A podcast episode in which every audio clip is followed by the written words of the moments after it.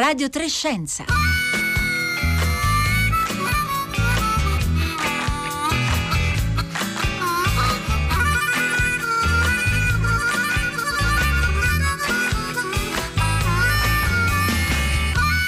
Buongiorno da Francesca Buoninconti, bentornati all'ascolto di Radio tre scienza. E ieri, ieri alle ventuno e cinquantacinque, ora italiana, eh, il rover della NASA Perseverance è atterrato sano e salvo eh, su Marte. È iniziato così la sua avventura sul pianeta rosso, ha inviato a terra anche le prime foto che poi hanno fatto il, il giro del web, entusiasmando tutti. Eh, io vi ricordo che noi ne abbiamo parlato ieri, nella puntata eh, di ieri, con Enrico Flamini, eh, docente di esplorazione del sistema solare all'Università di Pescara, e potete recuperare la puntata sul nostro sito raiplayradio punto it. Ma oggi eh, voltiamo pagina, perché eh, in questa puntata ci dedicheremo alla scienza al femminile. Eh, nella seconda parte, infatti, di questa puntata ascolteremo la quinta e ultima delle lezioni per Pietro, eh, il ciclo radiofonico che abbiamo voluto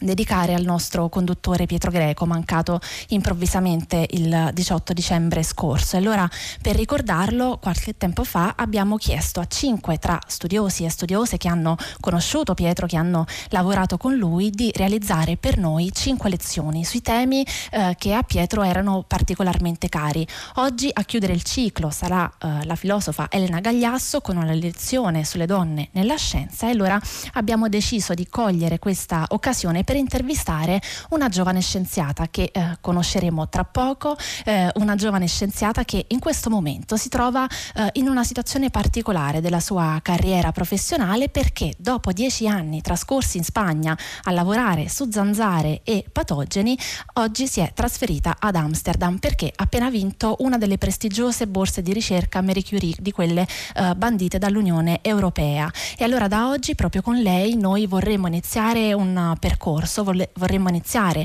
a, a raccontare quali sono le difficoltà, gli obiettivi, i traguardi eh, delle giovani scienziate di oggi all'inizio della loro carriera. E allora, se siete iscritte o iscritti a un corso di laurea scientifico, se siete dottorande scienziate, o se avete amiche e colleghe che eh, lo sono, raccontateci le vostre esperienze. Noi aspettiamo i vostri messaggi, domande e commenti al tre tre cinque cinque sei tre quattro due nove sei e sui nostri canali social Facebook e Twitter.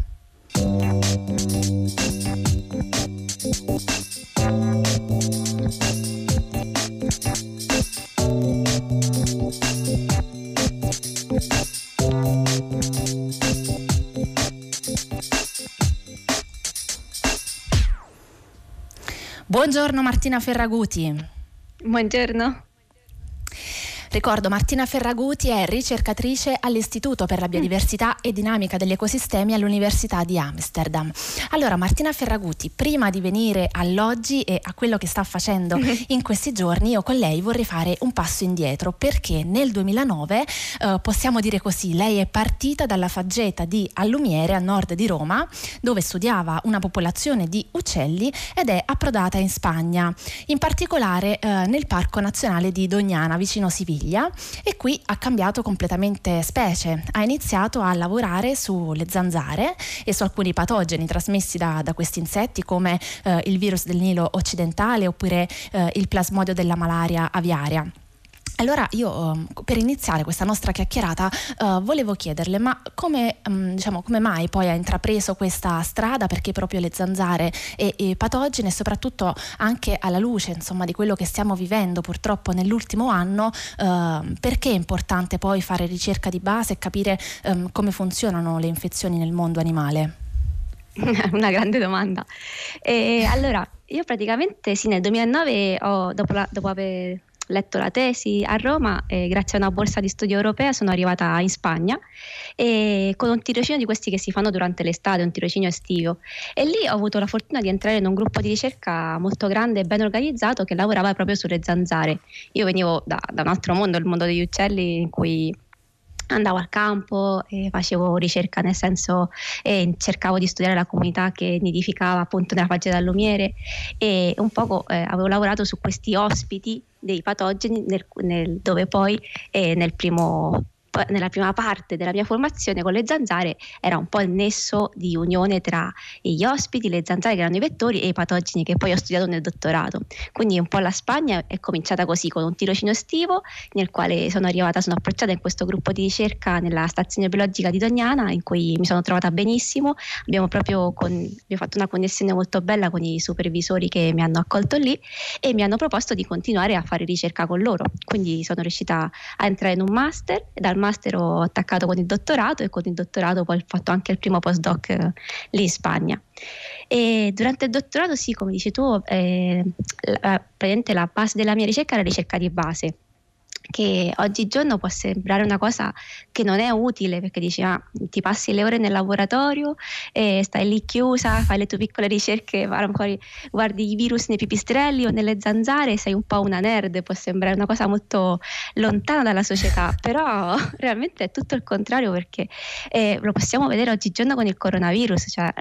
la gente che stava prima nel suo piccolo laboratorio guardando i virus nei pipistrelli e poi un giorno ha visto che questo virus stava sui telegiornali e allora tutto il mondo deve sapere tutto quello che si conosce su questo virus dei pipistrelli. È un po' la stessa cosa che noi facevamo con le zanzare, e io durante il dottorato appunto ho studiato, ho, ho imparato a identificarle, a conoscere gli ambienti dove si riproducevano, e anche una cosa molto importante è studiare che cosa, a che, a che ospite pizzicano, cioè se c'è una specie che preferisce al massimo eh, pizzicare sugli uccelli o altri sugli umani, dici a che serve questa, questa ricerca di base, che cosa mi importa a me se questa zanzara pizzica a me o pizzica il mio cane, per esempio. E invece è, è importante, perché se poi studi il virus o il patogeno che questa, questa zanzara trasmette, eh, è importante sapere se lei preferisce un'alimentazione basata sugli umani o per esempio sugli uccelli. Perché certo, quindi diciamo per, eh. per chiudere un pochino insomma il, sì. il, il ciclo, ecco, eh, ricordiamo insomma che diversi virus e patogeni, no, hanno diversi ospiti nell'arco della, della loro vita, e poi appunto quello che interessa a noi umani è, è il cosiddetto spillover, no? Quindi il passaggio appunto da una specie animale a, a quella uh, umana. E uno però appunto dei suoi obiettivi durante il dottorato in Spagna è stato anche quello di valutare qual è invece l'impatto antropico, quindi eh, delle attività umane sulle sulla comunità di zanzare che abitava eh, e abita ancora, insomma immagino, il Parco Nazionale di Doñana. E le posso chiedere quindi che cosa ha osservato in questi anni di lavoro sul campo, cioè come eh, interagiamo noi con le zanzare, cioè noi sappiamo che loro disturbano noi, ecco, ma noi quanto disturbiamo loro? Eh, noi ne disturbiamo parecchio, perché l'uomo sta colonizzando praticamente tutti gli ambienti e è riuscito a costruire in zone che prima erano naturali o più rurali, dove c'erano eh, una certa comunità di ospiti, di vertebrati, e l'uomo si è praticamente introdotto in queste zone e, e sperava di non avere nessuna ripercussione, però realmente se noi andiamo a costruire dove loro, le zanzare in questo caso, stavano riproducendosi, è normale che, che ci arrivano anche a noi. E durante il dottorato, ecco, uno dei grandi risultati che abbiamo testato è, è l'effetto di questa urbanizzazione, e siamo riusciti a dimostrare a livello locale in Spagna, però poi guardando anche altre ricerche a livello europeo è un, un fenomeno che si, che si ripete, e quello che abbiamo visto è che l'urbanizzazione eh, ha un effetto negativo, cioè riduce tanto l'abbondanza come eh, la ricchezza di specie, cioè il numero di specie zanzare che noi troviamo in un ambiente. E, e questo è, è una buona notizia o no? Proprio allora, è una domanda sì. risposta sì no è una buona notizia? Mm, sì e no, è una notizia utile, perché se tu riesci a se tu conosci il tuo nemico sai come combatterlo, quindi se sai che in città eh, ci sono due o tre specie che sono quelle dominanti e queste due o tre specie le conosci bene, conosci che patogeni possono trasmettere, che preferenze di alimentazione hanno, tu se sei per esempio il comune di Roma o un gestore che devi fare un, una bonificazione per esempio e hai dei soldi da spendere, non vai a, a fumicare tutta la città, se, se ti concentri in quella specie che tu sai che ha un potenziale patogenio che ti può trasmettere delle malattie e ti può creare uno spillover, come ha detto bene, o una pandemia per esempio. Quindi è una buona e notizia. Ho... Dipende, sì. dipende. La risposta, come sì. sempre, insomma, accade poi per la scienza, spesso è, è dipende. Martina Ferraguti, sì. però lei oggi è ad Amsterdam perché ha vinto, appunto, dicevamo prima, la borsa di ricerca eh, Marie Curie. E intanto, insomma, complimenti, ma eh, p- sappiamo, insomma, che questo momento per lei è anche un momento di transizione un pochino. Eh, come sta cambiando la sua ricerca? Come cambierà anche il suo eh, lavoro? Insomma, da tanti anni passati sul campo, adesso eh, invece no, sarà più a computer, se ci racconta anche perché. eh, sì, allora grazie prima di tutto per, per i complimenti. Eh, cambierà parecchio perché sì, io sono sempre stata una biologa molto empirica, io andavo al campo, comprendevo i campionamenti delle zanzare, degli uccelli, creavo questi dati e poi li analizzavo nel laboratorio con la statistica, e adesso invece mi pa- eh, cambierò completamente modello e passerò a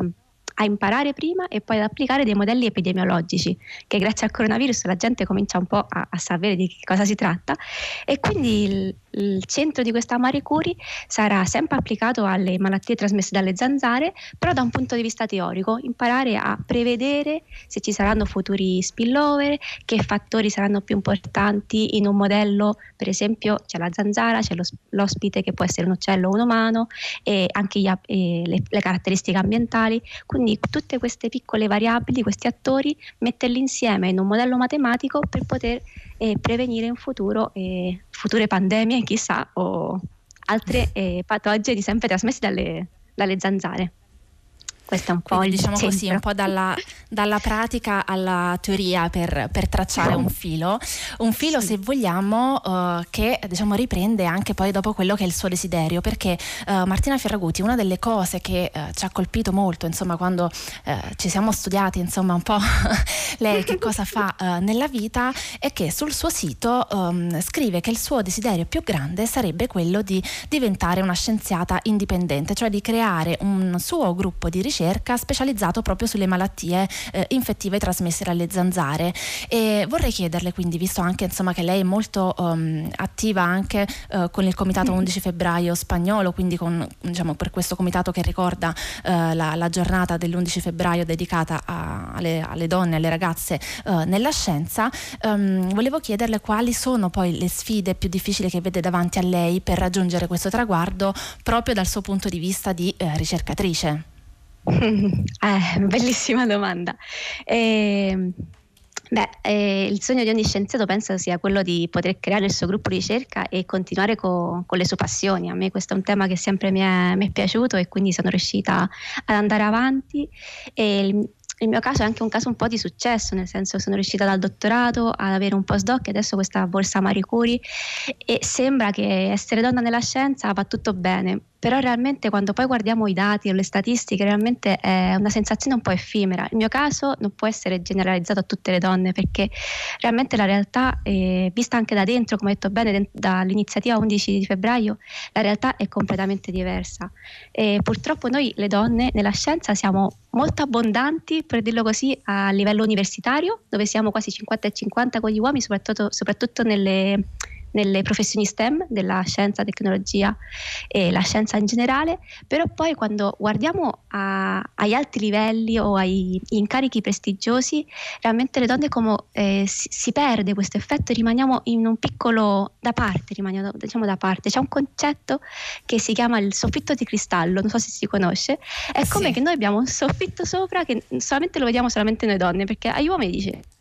non è una cosa, non, certo, non lo diciamo, vedono. È molto, è molto più difficile fare carriera per le donne e per le giovani ricercatrici. eh, Martina Ferraguti, eh, io intanto sì. la ringrazio di essere stata con noi. Eh, ricordo, ricercatrice all'Istituto per la Biodiversità e la Dinamica degli Ecosistemi all'Università di Amsterdam. Il nostro più grande in bocca al lupo, noi continueremo Crepi. a seguirla. Adesso però è giunto il momento della quinta e ultima puntata del ciclo Lezioni per Pietro, a cura della filosofa Elena Gagliasso. Lezioni per Pietro, donne e scienza, con Elena Gagliasso. Buongiorno, sono Elena Gagliasso, sono epistemologa, docente di filosofia della scienza all'Università La Sapienza di Roma. E questa è l'ultima delle cinque lezioni che Radio tre scienza ha scelto di dedicare a Pietro Greco, una delle voci più autorevoli e amate del giornalismo scientifico italiano, che ci ha lasciati il diciotto dicembre duemilaventi. Ognuna di queste lezioni è stata dedicata a un tema che stava a cuore a Pietro Greco, e con questa entriamo nel tema delle donne nella ricerca scientifica, un campo mh, di riflessioni che raccoglie in sé anche idealmente mh, altre due lezioni in qualche modo che già ci sono state, e cioè il rapporto tra scienza e società di cui ha parlato Elena Cattaneo e eh, quello sulle politiche della ricerca di cui ha parlato Walter Tocci, perché eh, entra in risonanza il tema delle donne nella ricerca con questi due campi, perché è una sorta di attivatore del rapporto che eh, nella società si crea con la ricerca scientifica, e quindi i membri della società, tutte le persone, uomini e donne che fanno scienza nelle diverse istituzioni, e i modi in cui le politiche della ricerca interagiscono con questi gruppi, con queste eh, entità, e soprattutto permettono possibilità di eh, espressione, di affermazione, ruoli, responsabilità e così via. Allora eh, Pietro Greco eh, aveva un'ampiezza di conoscenze, noi sappiamo, vastissima. Radio tre scienza ha eh, fatto questa operazione, secondo me molto buona, di eh, mettere in rete tutti i libri che Pietro aveva scritto negli ultimi anni, e gran parte di questi libri sono di taglio storico. Però guai a dirgli che era uno storico, perché quando mi è capitato di presentare il suo bellissimo libro sulla scienza e l'Europa, in particolare il volume sul Rinascimento, e io parlavo di lui come di uno storico, lui si era schernito immediatamente, aveva detto no, no, no, per carità, io sono solo un giornalista prestato alla storia. Eppure era uno storico, era uno storico profondo che collegava nella storia la dimensione dei fatti e delle interpretazioni e delle ragioni per cui certi fatti accadono, e questo colpiva direttamente molte delle sue riflessioni sul discorso delle donne, riflessioni che venivano fatte in chiave storica perché erano attente al presente, e cioè quello che premeva era capire che cosa stava succedendo in questo nostro presente nella ricerca e nelle posizioni, nelle possibilità, nei ruoli, nei settori in cui eh, le donne sono entrate, sono entrate prima in punta di piedi e poi via via eh, con una autorevolezza che non sempre corrisponde alla, al peso di responsabilità e di eh, potere all'interno delle istituzioni in cui svolgere queste competenze. Ma certamente il presente eh, per Pietro della ricerca era qualche cosa non solo da monitorare costantemente, ma che in qualche modo prefigurava, poteva prefigurare, eh, se orientato correttamente, le linee necessarie per la ricerca del futuro, e soprattutto per far sì che questa ricerca del futuro potesse essere libera, libera dai lacci e del prevalere di interessi finanziari, cioè in pratica l'open science. Lo vediamo in questo momento con i vaccini quanto questa dimensione è eh, di ardente attualità. Fosse quindi una, tornasse ad essere una ricerca libera e fosse soprattutto una palestra per tutte e per tutti. Di qui la sua partecipazione mh, diretta e eh, intensa a molti dei nostri lavori, intendo dire con nostri, quelli della Associazione Donne Scienza, che era nata nel duemilatré e che era stata punteggiata per molte di noi di grande amicizia con Pietro. Non solo, ma eh, voglio ricordare la sua partecipazione con un saggio che resta un gioiello di eh, chiarezza e di attualità in eh, filosofia e sociologia del presente della ricerca, La comunicazione nell'era post-accademica della scienza, che è uscito proprio in questa raccolta degli atti di quel convegno, Il genere nel paesaggio scientifico. Ora, perché eh, ricordare questo episodio, ma ce ne potrebbero essere moltissimi altri? Perché eh, Pietro aveva un tratto di attenzione rispetto alle iniziative di eh, scienziate, eh, di giovani scienziate e di eh, studiose in diversi settori della ricerca, che era un tratto molto bello, perché non era mai... Eh, compiacente, non era mai paternalistico, eh, esercitava quella sua arte dell'ascolto che tutti gli hanno riconosciuto come un momento chiaro, e integrava poi moltissimi dei suoi lavori quello che aveva potuto riflettere su queste questioni. L'altro punto su cui mi voglio soffermare, ma proprio come Un, come dire, per far vedere la punta di un iceberg di profondi interessi sulle questioni eh, delle donne nella ricerca oggi, sulle problematiche, sulle difficoltà e anche sulle novità. E questa cosa che lui aveva deciso di fare, me ne eravamo parlato una volta alla Casa Internazionale delle Donne, e cioè creare una collana eh, dedicata alle figure di donne scienziate significative. La collana si chiamò Profilo di Donna, per l'editore Asino d'Oro, ormai ha otto volumi. I primi erano stati scritti da lui stesso su Margherita Hack, eh, su Trotula, la prima donna medico d'Europa della scuola salernitana dell'undicesimo secolo, e l'ultimo, di cui avevamo a lungo parlato nel duemiladiciannove duemilaventi, mi è arrivato sul tavolo che Pietro già non c'era più, ed è un bel libro su Lynn Margulis, La scoperta dell'evoluzione cooperativa, scritto da Adriana Giannini. Credo che questa collana continuerà, perché ehm, è stata una grande spinta, ma mh, perché Pietro si era, come posso dire, a- aveva questa attenzione alla dimensione storica, passata. Quando, diciamo, un giornalista si occupa del presente, già se soltanto avesse potuto monitorare la dimensione della ricerca delle donne oggi e capire come poteva direzionarsi nel futuro, sarebbe stato molto. Ma una cosa che era molto chiara, di cui avevamo molto parlato, era eh, il fatto che ehm, non è soltanto una questione di quote o di buone leggi o di pratiche la ricerca delle donne oggi, ma eh, della necessità di creare una, mh, una formazione che permettesse il riconoscimento di quelle che oggi fanno ricerca scientifica, delle giovani, il riconoscimento in figure influenti del passato, che quindi desse valore all'essere donna nel fare scienza. In qualche modo eh, noi non siamo state mai nani sulle spalle di giganti, perché i giganti non erano eh, delle nostre simili. Quindi si tratta di ricucire, andare a tirar fuori dal, dal passato figure che tutti devono conoscere in qualche modo, che per Pietro potevano avere questo ruolo, diciamo, di... Ehm, Eh, influenza positiva, di riferimento storico, di sentirsi inserite in una eh, comunità che affonda nel tempo e si proietta nel futuro.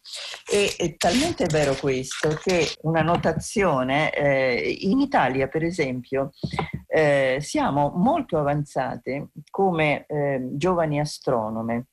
Il trentatré per cento degli astronomi italiani sono donne e siamo i più avanti in Europa. Allora, a volte eh, io pensavo che questa eh, dimensione non è estranea al fatto che c'è stata una figura di astronoma eh, glamour, presentata, raccontata con una sua energia potentissima che ha ispirato. E tuttavia le donne dovrebbero essere la normalità, non qualcosa di speciale nel raggiungere posizioni di responsabilità. Ha scritto proprio recentemente una giovane eh, ricercatrice, Ottavia Bettucci, che lavora sui tessuti elettronici a Napoli. L'ha scritto in occasione della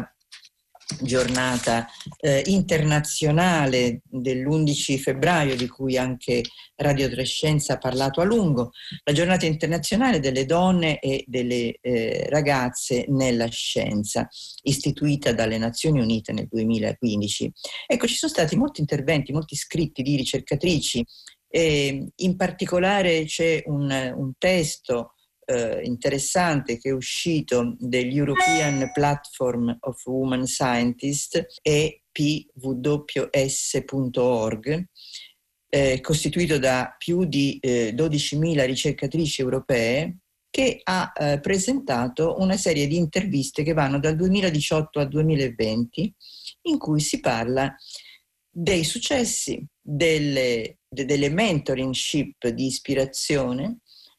delle difficoltà, mh, di, di tutto quello che eh, oggi molte giovani donne europee incontrano nel fare ricerca, ma anche del loro valore e della loro, potremmo dire, mh, capacità di osare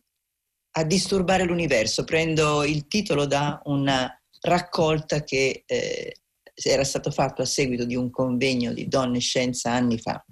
Oseremo disturbare l'universo. Ecco, eh, questo osare era una cosa che eh, Pietro Greco spingeva con tutte le sue forze, perché lui aveva scritto, e con questo voglio concludere, recentemente un piccolo libro, Errore, eh, su quel, sul ruolo dell'errore in campo scientifico, e discutendone si diceva proprio che sbagliare e correggersi è un ardire che spesso Ehm, le eh, ricercatrici, che sono state fino a un po' di anni fa come dei parvenus nel grande mondo della scienza internazionale, si erano concesse poco. Bisogna poter osare, sbagliare, e dall'errore, come diceva Popper, eh, emerge la possibilità di eh, fare passi avanti. Cosa potrei dirti, Pietro, a questo punto, in questa giornata, avendo parlato proprio di queste mh, questioni di cui io credo che mh, saresti contento, saresti contento di come è uscito l'ultimo libro sulla grande Lynn Margulis.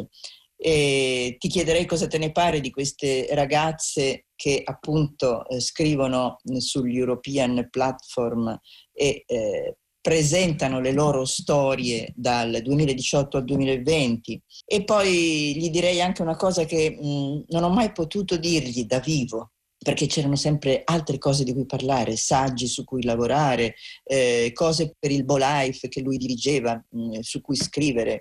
Ecco, gli direi eh, grazie per esserci stato, grazie per avere avuto questa passione attenta per quello che sarebbe stato il futuro della ricerca e per questa, come dire, ehm, attenzione, a volte io ho pensato molto simile a quella in fondo eh, di John Stuart Mill, che nel milleottocentosessantanove scriveva che eh, non si trattava di prendere misure protezionistiche per le donne, ma semmai di far fare un passo indietro alla grande massa di uomini che occupavano tutti gli spazi collegati tra loro in quelli che le femministe americane hanno chiamato le Old Boys Network. Ecco, ehm, Pietro Greco su questo aveva delle idee molto chiare, e noi non soltanto lo, lo dobbiamo ringraziare per esserci stato, per essere stato dalla parte giusta, per essersi arrovellato con noi su questi rapporti tra scienza e politica e così via, e poi soprattutto perché tutto l'insieme di queste cose ha lasciato un segno molto profondo per tutti e per tutte. E questa era la voce di Elena Gagliasso. Si conclude così il ciclo Lezioni per Pietro, in omaggio al nostro amico e collega Pietro Greco. Io eh, vi ricordo che potete riascoltare e scaricare il podcast di tutte le cinque lezioni per Pietro sul nostro sito raiplayradio punto it, e sempre sul nostro sito trovate anche Leggere P. Greco, la raccolta della vastissima bibliografia di Pietro, come eh, ricordava prima Elena Gagliasso. Noi intanto continueremo ancora e oseremo ancora disturbare l'universo perso, ma soprattutto continueremo a ricordare Pietro Greco sicuramente ancora in tanti modi. Radio tre scienza termina qui, vi salutano i eh, curatori Rossella Panarese, Marco Motta oggi anche in regia, Paolo Conte redazione, Marco Azzoli alla console. Adesso linea al concerto del mattino da Francesca Buoninconti. Un buon fine settimana a tutti e a tutte.